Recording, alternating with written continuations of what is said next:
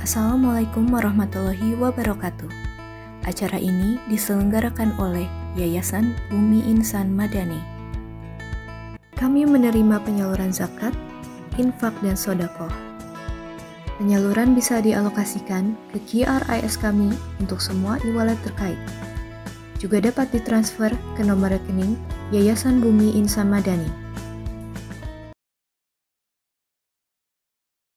Oke, oleh karena itu dalam Islam, ayah bunda, kita masuk ke konsep Islam ya. Islam itu pendidikan ada tiga.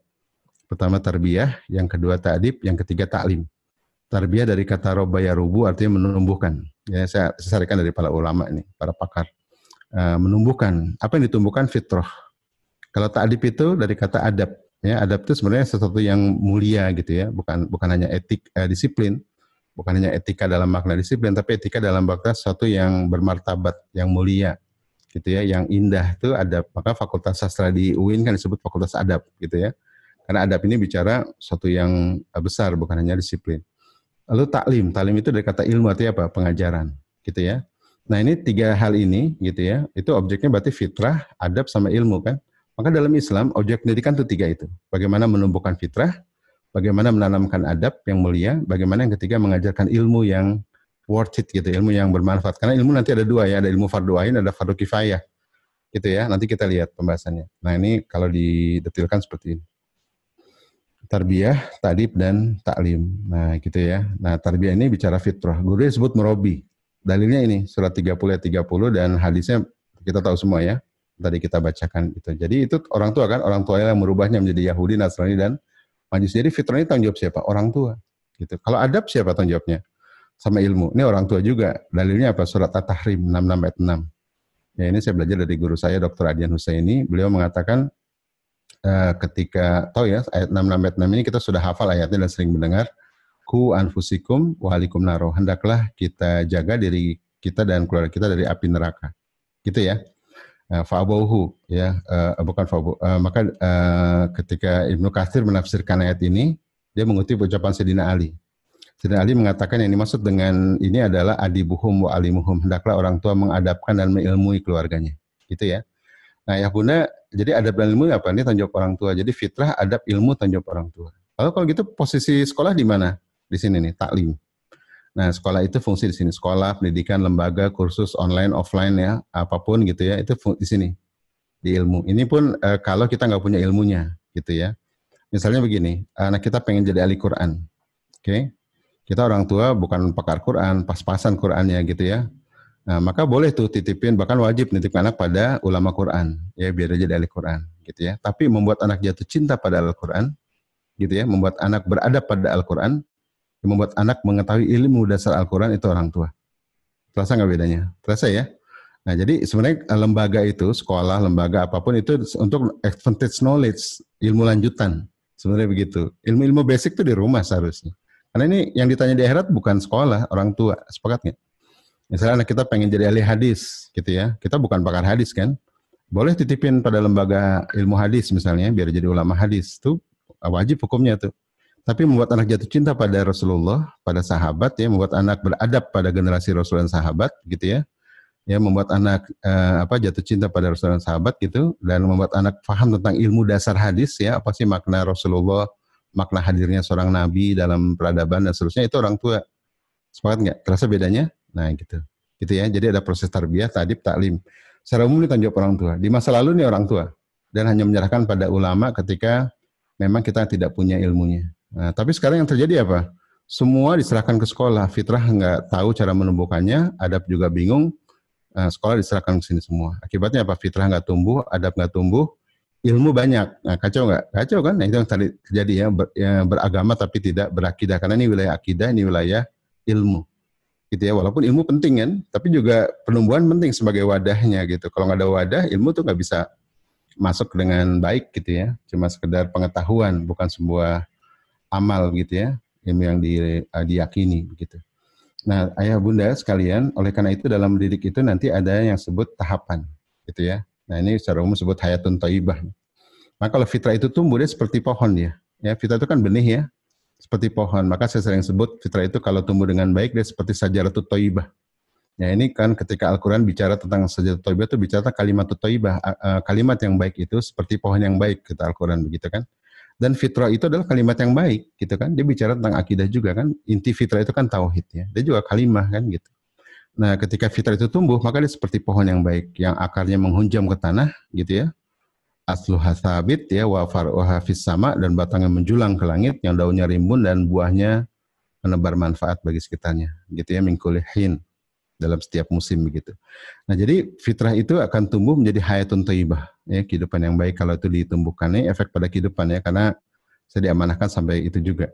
Maka kalau fitrah itu tumbuh maka baiklah kehidupan manusia itu kan. Kalau benih ini tumbuh dirawat dengan baik jadi hayatun thayyibah ya. Karena fitrah itu juga bagian dari kalimat thayyibah. Untuk kalimat itu kan la ilaha illallah gitu ya Muhammad Rasulullah itu juga fitrah kan dia akidah tauhid gitu. Nah, maka kata toibah ini diulang-ulang dalam Al-Quran. Saking pentingnya ya, dan dikaitkan dengan banyak hal. Gitu ya, e, toibin, toibat gitu ya. E, makanan tuh halalan wa toibat, ya, to, apa toib gitu ya. Toibah, terus kehidupan tuh kehidupan yang baik, hayatun toibah begitu ya. Terus kemudian e, bahkan level negara kan, negara disebut e, baldatun toibatun waribun gofur, ada kata toibah juga. Jadi kata toibah tuh dalam Al-Quran bersebaran di mana-mana. Itu artinya apa? Penting.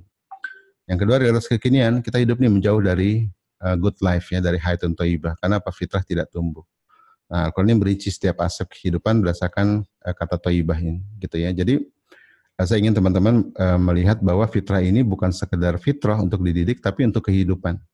Maka saya bikin dua buku ya, satu fitrah based education, bagaimana mendidik anak sesuai dengan fitrah. Yang kedua, bagaimana hidup sesuai dengan fitrah untuk anak di atas 15 tahun. Gitu ya, ada dua buku. Oke, nah ini kalau kita lihat seperti ini, Nah, ini tumbuhnya kan harus uh, maaf ya. Nah, ini ada bunga, ya, ada potensi, akar batang daun, ada benih. Nah, ini benih ini fitrah. Kalau benih ini tumbuh, maka kuatlah akar batang dan daun, gitu kan? Nah, ini bicara pendidikan. Kalau pendidikan itu baik, maka dia akan jadi buah nih, ya. Buah ini kan adab nih nanti ya. Makanya uh, adab itu buah nanti efek daripada fitrah yang tumbuh itu adab, gitu ya. Sementara kita Allah kan seperti matahari dia, dia memandu kan dia cahaya memandu tumbuhnya ini. Nah gitu ya bunda sebagai perumpamaan ya uh, fitrah itu tumbuh. Nah kalau nggak tumbuh ya tentunya tidak berbuah kan. Dia tumbuh jadi pohon yang geragas, yang kering, akarnya uh, kurus ya, batangnya kurus, tidak dalam gitu ya. Terus kemudian daunnya tidak rimbun dan tidak berbuah atau buahnya sedikit gitu. Maka efeknya ke mana-mana. Nah ini ada delapan fitrah yang harus ditumbuhkan dalam uh, kehidupan anak-anak kita. Ya, tadi sudah kita bahas secara umum ya, ada fitrah iman, ya bicara jadi fitrah ini ayah bunda bukan diajarkan ya tapi ditumbuhkan dibangkitkan dirawat dipesonakan disadarkan begitu ya itu fitrah begitu ada seorang ibu tanya Ustaz bagaimana mengajarkan fitrah bu? Fitrah nggak diajarkan bu. Fitrah itu sudah ada. Ibaratnya kita beli HP gitu ya. HP kan sudah ada aplikasi kan? Tugas kita tinggal aktifasi saja. Gitu ya jangan banyak lebay atau lalai. Ya jangan install macam-macam nanti hang itu anak kita. Oke, nah ini ini gambar skemanya seperti ini. Ya, maka kalau fitrah itu tumbuh dengan baik, dia akan jadi pohon yang baik dan pada akhirnya akan berbuah yang baik. Nah, pohon yang baik itu good life ya, haitun taiba dan ujungnya nanti ketemu jadi peran peradaban ya atau khalifatullah fil ard. Nah, itu konsepnya begitu. Jadi kenapa Allah berikan kita fitrah? Karena kita punya tugas akhir. Tugas akhir kita di bumi apa? Sebagai khalifatullah fil ard. Yang itu harus kita capai di apa di usia kita dan kalau Al-Qur'an bicara antara 15 sampai 40 kita harus sudah berbuah tuh kalau pohon antara 15 sampai 40 surat Al-Aqaf ayat 15 ya hatta balaga asyudahu ketika sampai masa dewasa yaitu 15 tahun wa balagu arba'ina sana sampai 40 kita diminta berdoa. Karena ini masa kritis dalam hidup manusia, gitu kan? Tadi 0 sampai 15 kan masa anak ya, begitu selesai masa anak, maka kita diminta antara 15 sampai 40 berdoa. Ya, untuk meminta apa? Tadi ya, salah satunya adalah uh, tadi menemukan buah kita dalam hidup. Nah doa itu ada empat tuh doanya. Pertama minta, bersyukur. Ya, Robi Auzi ini ya Allah bimbinglah aku. Ya, an ashkuro ni mata kalatian amta alaya agar aku mampu bersyukur dalam nikmat yang kau berikan kepadaku. Nah, syukur itu bukan menerima apa yang ada, tapi syukur itu menggali maksud Allah di balik ini semua. Ya, apa nih yang Allah berikan kepada kita selama ini? Ya, kompetensi kita, kuliah kita, resource kita, sumber daya, semua apa yang Allah telah berikan pada kita. Aktivitas sebagai dai, sebagai aktivis, uh, apa komunitas uh, ahad movement misalnya apa yang diberikan oleh pada kita gitu ya kemudian askuran di mata kalati anta alaya wa walidaya kepada orang tua jadi kita syukur ini orang tua kita sudah berikan kepada kita apa Kalau kebaikan ya kita gunakan sebagai hazanah kebaikan ya. Tapi kalau keburukan kita ambil hikmahnya. Jangan nyimpan dendam sama orang tua, gitu ya. Saya ini begini Ustaz karena mental illness, karena saya apa inner child. Karena orang tua saya nggak dulu nggak paham. Iya, that's okay. Tapi berhenti menyalah-nyalahkan. Sepakat ya? Banyak menyalahkan orang tua nanti kita tidak selesai dengan masa depan kita. Oke okay, ya? Jadi maafkanlah ya, cium kakinya, peluk sudah. Jadikan masa lalu sebagai hazanah kekayaan hidup kita yang baik kita ambil hikmahnya, ya yang bu, eh, yang baik kita lanjutkan, yang buruk kita ambil hikmahnya. Sepakat ya? Gitu. Tapi gunanya apa nih syukur itu semua? Syukur itu semua agar apa? Wan ambilan solihan terdohu. Agar diberikan amal soleh yang Allah ridhoi. Nah amal soleh yang ridhoi itu adalah buah ini. Gitu ya. Maka fitrah ini kalau tumbuh jadi buah kan. Nah buah itu kan amal soleh yang Allah ridhoi. Gitu ya. Emang ada amal soleh yang Allah nggak ridhoi gitu ya. Allah kasih contoh juga kan ada buah-buahan yang nggak bisa dimakan juga gitu ya. Tapi itu memang memang sudah takdirnya berbuah itu gitu ya atau buahnya tidak manfaat begitu kan berbuah tapi tidak manfaat gitu. Jadi bukan amal soleh yang Allah ridhoi gitu. Nah ayah bunda itu gitu ya. Jadi doa ini dan di di penutup doa itu apa? Wa aslihli fi kita diminta memperbaiki diri kita ya setelah kita tadi bersyukur atas semua nikmat yang diberikan kemudian menggunakan untuk amal soleh yang Allah ridhoi. Yang terakhir itu minta wa uh, apa? Wa aslihli fi diminta memperbaiki kepada keturunan gitu ya. Ini luar biasa doanya nih untuk yang antara 15 sampai 40 tahun. Gitu ya. Maka saya yakin ya teman-teman sekalian pasti antara usia itu tuh hari ini. Nah, maka saya buat skema begini ya. Makanya fitrahnya ada 8 tadi 8 fitrah kalau tumbuh dia jadi good life gitu ya. Kalau tumbuh lagi jadi mission of life. Ini lingkaran yang paling luar. Itu untuk memudahkan saja. Oke, nah ini kalau saya gambarkan begini. Tadi karena tema malam ini adalah mendidik jangan mendadak. Nah, maka saya tampilkan ini. Ini ada tahapan dan Islam itu sangat peduli dengan apa yang disebut dengan sunatullah ya. Segala sesuatu ada tahapannya. Tidak berlaku kaidah makin cepat makin baik. Dulu ada tuh seorang pakar ya, Glenn Doman itu bikin bu, bikin apa metode mengajarkan bayi membaca 8 bulan usianya itu bisa diajarkan membaca. Mengajarkan bayi matematika usia 8 bulan. Ada tuh bukunya tuh dan dipraktekin juga oleh beberapa orang gitu ya. Bisa, bisa. Tapi pertanyaannya buat apa gitu kan? kalau dikatakan bisa ya bisa aja. Bayi 8 bulan ajarin kalkulus juga bisa, stokiometri mungkin dipaksa bisa ya. Tapi pertanyaannya what for gitu. Sepakat nggak? Bisa membaca 8 bulan ya ya nggak ada gunanya juga karena apa? Orang manusia itu bayi ya atau anak baru bisa mengikat makna tuh di atas 7 tahun. Gitu ya. Jadi nanti dalam pendidikan itu bukan apa yang mereka bisa, bukan apa yang anak itu mampu, tapi apa yang mereka butuhkan sesuai dengan tahapannya. Nah, oleh karena itu penting mengetahui apa ya fase-fase perkembangan ini dan karakteristiknya apa. 0 sampai 6 itu apa sih karakteristiknya, kebutuhannya apa sih? Nah, kita fokus di situ. 7 sampai 10 karakteristiknya apa sih, kebutuhannya apa sih? Nah, kita fokus di situ. Gitu ya, itu pendidikan. Beda sama persekolahan. Kalau persekolahan itu apa? Ya, uh, PAUD itu berubah jadi SAUD hari ini kan. Pendidikan anak usia dini berubah jadi sekolah anak usia dini. Bedanya apa? Kalau pendidikan anak usia dini, bagaimana anak usia dini tumbuh sesuai dengan fitrahnya, dengan utuh pada usia itu antara 0 sampai 6. Itu PAUD. Tapi kalau SAUD itu persiapan masuk SD Calistung. Jadi kalau di, di PAUD kita banyak persiapan masuk SD itu bukan PAUD, itu SAUD namanya gitu ya. Ada yang salah konsep tuh. Jadi pendidikan itu bukan persiapan usia dini ke SD, SD ke, bukan itu. Pendidikan itu biar dia utuh pada pada tahapan usianya, biar dia kemudian bisa menanjak pada tahap berikutnya. Gitu ya. Makanya ada seorang pakar namanya disebut uh, Profesor Muhammad Yasin dalam apa dalam sebuah jurnal di American uh, Journal of Islamic Social Science ini tahapannya nih, ada tahap lahir ya eh, tujuh tahun, 15 tahun gitu ya. Nah ini masa anak sampai sini. Nah ini kemudian masa dewasa gitu. Kalau Ibnul Qayyim Jauziyah eh, itu lebih detail lagi ya. Dia nyebut 0 sampai 6 itu 0 sampai 15 itu masa aulad. 15 sampai 40 masa syabab, masa pemuda. 40 eh, sampai 60 masa kuhul. Kuhul itu masa dewasa akhir. Ya, 60 ke atas itu masa suyuh, masa kakek. Nah, kata Rasulullah, umur umatku sitina wasab'ina. Jadi umur umatku rata-rata 60-70, kalau lebih itu bonus, gitu kan. Dan jadi teman-teman sekalian, Islam sudah ngasih tahapan tuh, ya kan. Tugas kita gimana kita tiba pada tahapan itu dengan sebaik-baiknya. Ya, jangan sampai nanti masa anak kita lewat ya, 15 tahun belum dewasa. Ya, begitu persiap begitu masuk jadi suami, kita belum ketemu tadi panggilan hidupnya atau apa jati dirinya begitu apa uh, usia 40 belum ketemu uh, misi hidupnya belum berbuah dia. Galau begitu ya. Usia uh, apa 40 50 atau 60 harusnya dia mempersiapkan apa dakwah yang lebih luas, dia malah sibuk ya dengan kegalauannya. Nanti 60 70 harusnya dia menyiapkan legacy warisan begitu warisan dalam arti peninggalan uh, meninggalkan perjuangannya. Dia sibuk persiapan pensiun begitu ya dan seterusnya. Jadi kita banyak menjalankan agenda-agenda yang bukan diagendakan oleh Allah gitu ya, tapi agenda yang dibuat oleh sistem uh, sekuler begitu. Nah ini maka vita itu harus tumbuh seperti ini. Nah, 0 sampai 6 ini tahap uh, penumbuhan nih. Gitu. Jadi kayak pohon perhatikan ayah bunda ya, teman-teman sekalian, kayak pohon. Gitu ya. Jadi nanti ada mulai interaksi dengan komunal. Jadi ini personal nih komunal, ya bergerak dia. Nah, mulai 7 sampai 10 mulai interaksi di alam, gitu ya.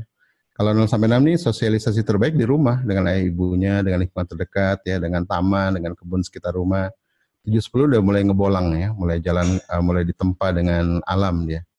Ekspedisi, eksplorasi gitu ya uh, apa ekspedisi ke bukan uh, ini uh, apa napak tilas sejarah gitu ya. Ini mulai ngebolang 7 sampai 10 kali ini masa kalau 0 sampai 6 masa penumbuhan uh, kecintaan dengan imaji-imaji positif.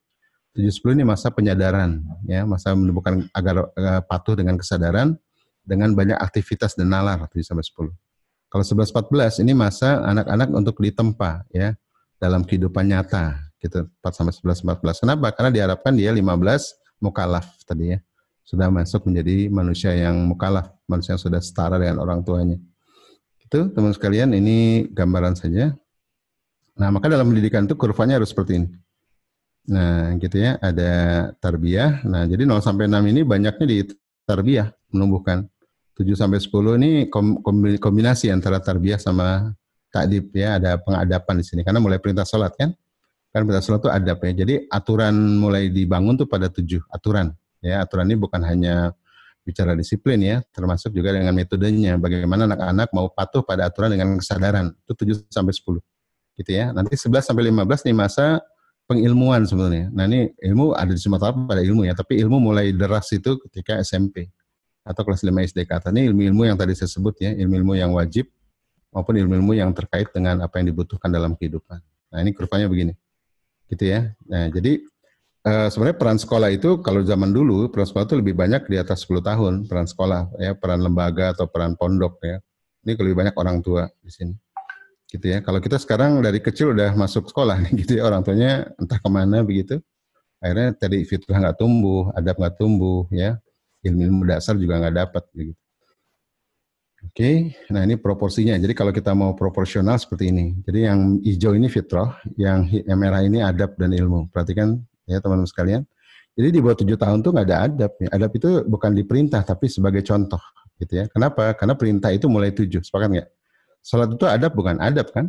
Sholat itu adab tertinggi kepada Allah itu sholat dan mulai diperintah sejak tujuh. Maka adab itu as order ya, sebagai perintah mulai tujuh. Tapi di bawah tujuh adab itu bukan perintah, adab itu yang membuat eh, nilai-nilai orang tua ya. Anak-anak tuh mencontohkan, ya meneladani gitu ya, mencontoh dan seterusnya. Misalnya beresin mainan gitu ya, kan nggak bisa diperintah di bawah tujuh tahun. Sepakat nggak? Nah, beresin mainan bisa aja, tapi akhirnya dia jadi terpaksa kan, jadi benci pada kebaikan. Nah, beresin mainan bareng-bareng bunda yuk, kita lempar-lemparan ke kotak mana yang lebih cepat misalnya gitu kan. Karena ini dunia imajinasi kan, bukan dunia apa instruksi gitu ya. Nah, mulai instruksi itu mulai ini 7 sampai 10 kan hadisnya begitu ya perintahkan sholat ketika usia 7 tahun. Tapi ini ada masa 4 tahun nih 7, 8, 9, 10 ya agar eh, anak-anak uh, itu patuh dengan aturan tapi dengan kesadaran. Ya consciousness ya dengan banyak aktivitas. Contohnya gimana? Misalnya gini, uh, makanya nanti lebih banyak ke bolang ya. Misalnya tadabur alam, ya ajak anak backpacker naik gunung gitu ya. Nanti anak-anak biasanya lebih patuh pada aturan kalau dia mengalami langsung, sepakat nggak? Ya kalau naik gunung misalnya, kamu kalau ketinggalan minum saja, kamu bisa kehausan di atas gitu ya, lupa bawa jaket, kacau tuh. Wah di atas gunung dia bisa melihat ya bagaimana alam itu bekerja, bagaimana bulan kalau malam hari itu ya, planet bekerja. Nah, kita akan tadabur alam, tadabur Quran di alam terbuka. Sehingga nanti dia menyadari alam aja teratur ya, maka saya juga harus teratur dong. Maka sholat itu penting nggak? Penting gitu ya misalnya ya. Jadi memahami patuh pada sholat itu, ya, nalarnya dapat ya, kesadarannya dapat begitu. Nah itu tujuh sepuluh. jadi bangun kesadaran. Nah, karena dia senang ngebolang, maka kita harus banyak ngebolang tujuh sepuluh ya, gitu. Seperti apa ya, akhlak itu kan seperti sabar, tabah gitu kan, itu kan nggak bisa diajarkan di ruang kelas, nggak? Ya itu harus di apa di, di tempat, di alam gitu ya. Anak-anak sabar itu kan nggak bisa, nak sabar itu segitiga sama sisi, dengan sudut 30 derajat gitu kan. Nggak bisa ya. Sabar itu harus diajak naik gunung misalnya diajak napak tilas sejarah Mataram Islam ke Jogja ketemu Ustaz Salim Villa gitu ya. Kamu tahu nggak sabar nak? Sabar tuh kamu tidak mengeluh nak dari dari Jakarta ke Jogja ya kemudian kamu uh, belajar bersama ulama begitu. Kamu nggak ngeluh tentu sabar nak. Direkam nggak? Direkam kamu sabar nak ya uh, sabar itu apa nak sabar itu kamu tidak mengeluh waktu kita backpacker ke Masjid Sofia di Turki ya begitu ya jadi anak-anak 7 sampai 10 itu udah bukan lagi cerita, dia harus menyentuh, merasakan. Maka saya saran saya banyak-banyak nabung deh. Ya, anak-anak tuh bisa backpacker umroh misalnya ya atau backpacker ke Masjid Sofia begitu ya di Turki atau kalau dari segi ke Palestina karena mereka harus merasakan itu 7 10 koyang ya. Gitu. Jadi eh, apa merasakan langsung dunia itu bekerja, termasuk alam itu bekerja. Jadi ilmu ini lebih kepada sebagai konsepsi gitu ya, yang dia pahami, ya dia mengerti dari pengalaman di lapangan. Nah kalau 11-14 ini nih, adab udah mulai membesar ya. Kalau tadi adab nih separuh-separuh nih. Nah ini adab mulai membesar. Jadi diharapkan kalau di usia 7-10 selesai, fitrahnya udah punya kesadaran, maka fitrah di sini tinggal kinerja aja gitu ya. Iman sudah tumbuh, ini sholat nggak disuruh-suruh lagi. Bakat sudah tumbuh, sudah punya karya. Belajar sudah tumbuh, senang riset seksualitas sudah tumbuh, sudah siap nikah, gitu kan? Uh, individualitas tumbuh, dia apa sudah siap berkomunitas, berkolaborasi. Kan sekarang hari ini kita di dalam jamaah itu sulit ya atau sering menemukan orang yang egois, sepakat nggak? Kalau jadi pemimpin nggak siap jadi follower, jadi follower nggak siap jadi leader, gitu kan? Nah, jadi nggak siap kolaborasi itu karena ego nggak selesai. Maka di batas ini di 10 tahun itu kata Rasulullah, gitu kan? Uh, kalau tidak sholat ditempeleng, kamar dipisah. Itu sebenarnya indikator penting tuh bagi usia 11 atau 10 ke atas ya. Itu maksudnya apa? Anak-anak udah harus selesai akidah, nggak disuruh-suruh lagi kan? Karena ini masa kesadaran sudah harus tumbuh jadi kinerja. Yang tadinya sholat itu sudah harus tumbuh jadi uh, kemampuan berdakwah, menyuruh kebenaran, mengajak orang. Gitu. Nah ini kalau tahapan itu dengan benar nanti indah pada saatnya. Nah, adab itu sudah jadi self guide ya, bukan lagi adab itu dibilang tapi sudah menjadi inherent dalam jiwanya. Ya, ilmu itu sudah jadi action, bukan lagi konsep ya, sudah jadi action. Sudah membuat dia melakukan right action karena dengan ilmunya. Maka ini penting nanti ya uh, uh, apa menderaskan ilmu-ilmu uh, kunci dalam uh, dalam Islam ya, makna Tuhan, makna Islam, makna Nabi, makna fitrah gitu ya di usia mulai SMP soalnya. Gitu gitu ya. Maka diharapkan nanti begitu 15 tahun mukallaf dia. Gitu ya. Nah, ini kalau ditempuh perjalanannya tahapannya dengan benar. Yang terjadi apa? 0 sampai 6 digegas, fitrah nggak tumbuh. Begitu SD, kebanyakan mengejar akademis gitu ya. Akhirnya apa? Kesadaran nggak tumbuh, sholat dipaksa-paksa ya. Yang terjadi kekacauan nih, mulai lemas di sini, hektik dia. Begitu SMP, SMA, mulai kacau nih, ya, mulai cemas dia. Cemas masa depan, dengan hubungan orang tua cemas. Dan ketika cemas, kirim ke pondok Ya, akhirnya apa? Pondok jadi tempat sterilisasi kan. Tadinya tempat mencetak ulama Quran sama ahli Quran, sekarang pondok itu jadi tempat sterilisasi anak-anak mami yang nggak selesai.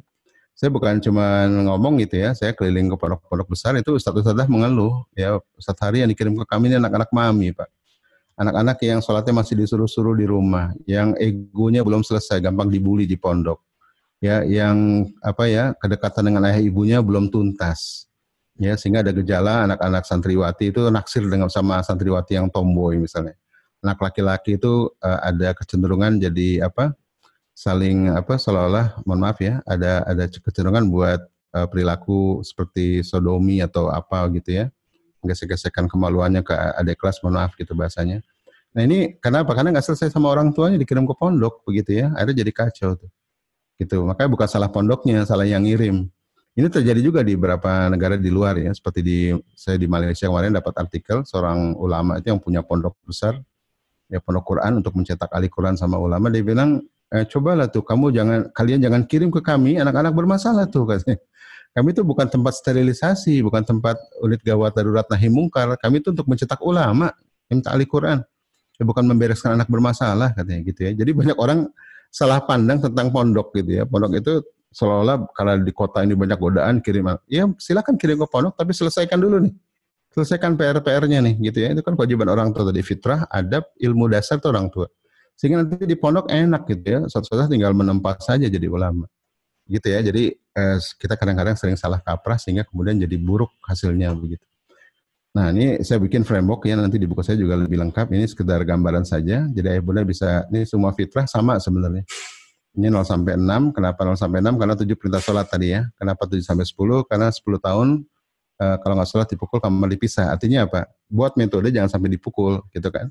Karena Rasulullah nggak pernah mukul anak soalnya. Ini kan warning ya, warning. 11 sampai 14 ini masa persiapan mukalaf gitu ya. Nah, maka 0 sampai 6 ini masa menguatkan kecintaan yang menguatkan konsepsi dengan imaji-imaji positif atau kecintaan ya dengan keluarga lingkungan terdekat. 7 sampai 10 ini tahap menyadarkan ya. Kalau ini tahap mahabbah, ini tahap tauiyah.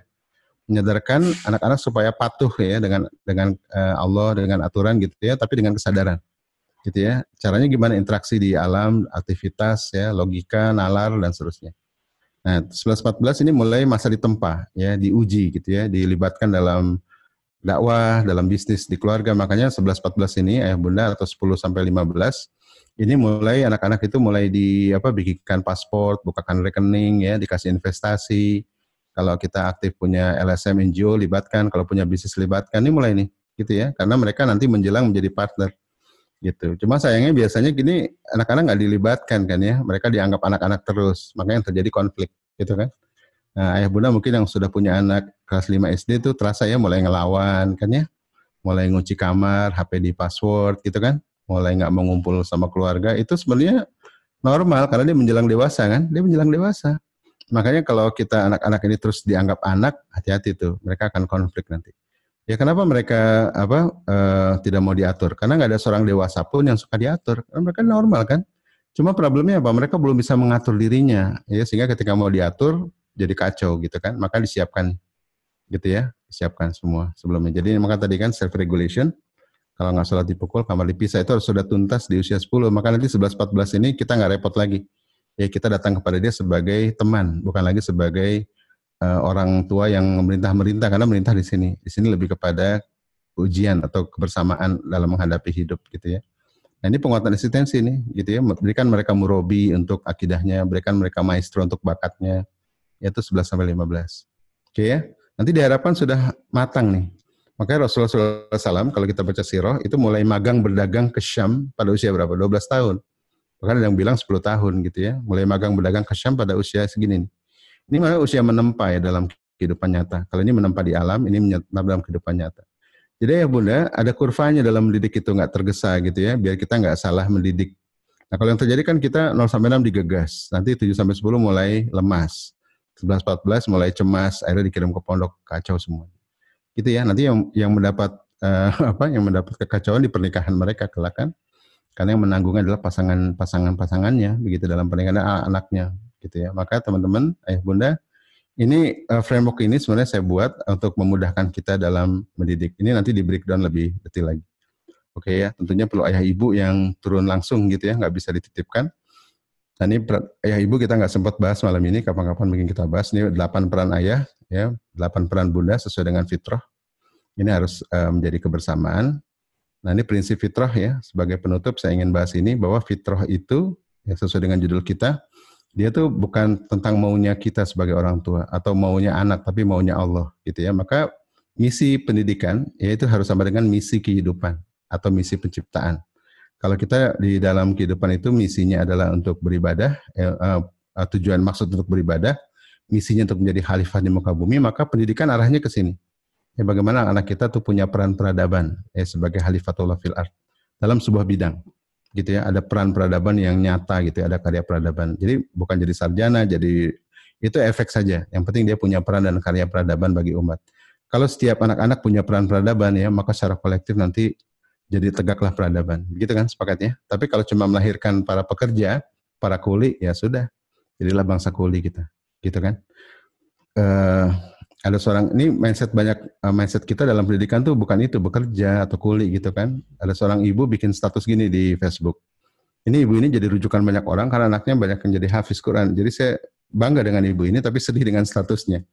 Statusnya begini, Alhamdulillah anak saya hafiz Quran, katanya sudah tamat dari PTN, Perguruan Tinggi Negeri. Mohon doanya agar segera diterima bekerja. Kebayang nggak? Hafiz Quran, dahsyat ya, anak bisa hafiz Quran luar biasa. Yang kedua, tamat dari PTN juga dahsyat, berarti dia pinter anaknya. Yang ketiga apa? Katanya mohon doanya agar segera diterima bekerja. Kebayang nggak teman-teman sekalian? Kalau semua orang tua berdoanya kayak begitu, kacau peradaban kan? Gitu ya, saya nggak ingin menyalahkan ya. Tapi kalau mindset ini ada di setiap benak para umahat ya, para ibu, ya nggak akan tegak tuh peradaban. Coba kalau doanya begini, Alhamdulillah anak saya yang hafiz Quran, sudah tamat dari PTN, mohon doanya. Sekarang sedang beritis dakwah di Wamena dengan energi terbarukan. Sedang sekarang sedang ada di perbatasan Kalimantan Utara, sedang membangun desa madani eh, berbasis uh, kehutanan dengan warga setempat, ya untuk membangun kemandirian misalnya. Atau sekarang sedang bekerja di perusahaan multinasional lima tahun ke depan dia akan kembali ke Indonesia untuk membangun sesuatu misalnya energi terbarukan. Itu dahsyat nggak? Dahsyat kan on mission gitu daripada agar diterima bekerja gitu. Gitu ya makanya Hamka tuh tahun 50 dalam bukunya sudah menulis tuh ya ada orang yang ijazahnya segulung besar ya yang bukunya satu gudang katanya. Tiba, tapi tiba di masyarakat jadi orang yang mati. Karena dia bukan orang masyarakat. Ilmunya untuk kesenangan dirinya, untuk cari makan, untuk kerja gitu ya.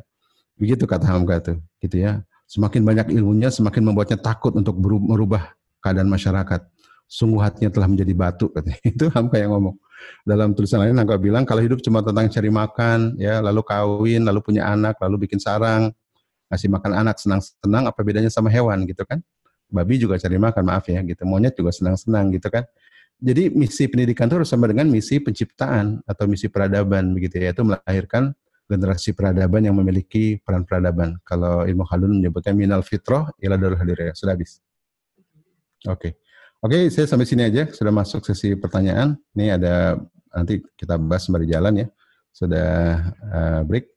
Silakan ayah bunda yang mau uh, bertanya saya kembalikan ke moderator. Tafadhal.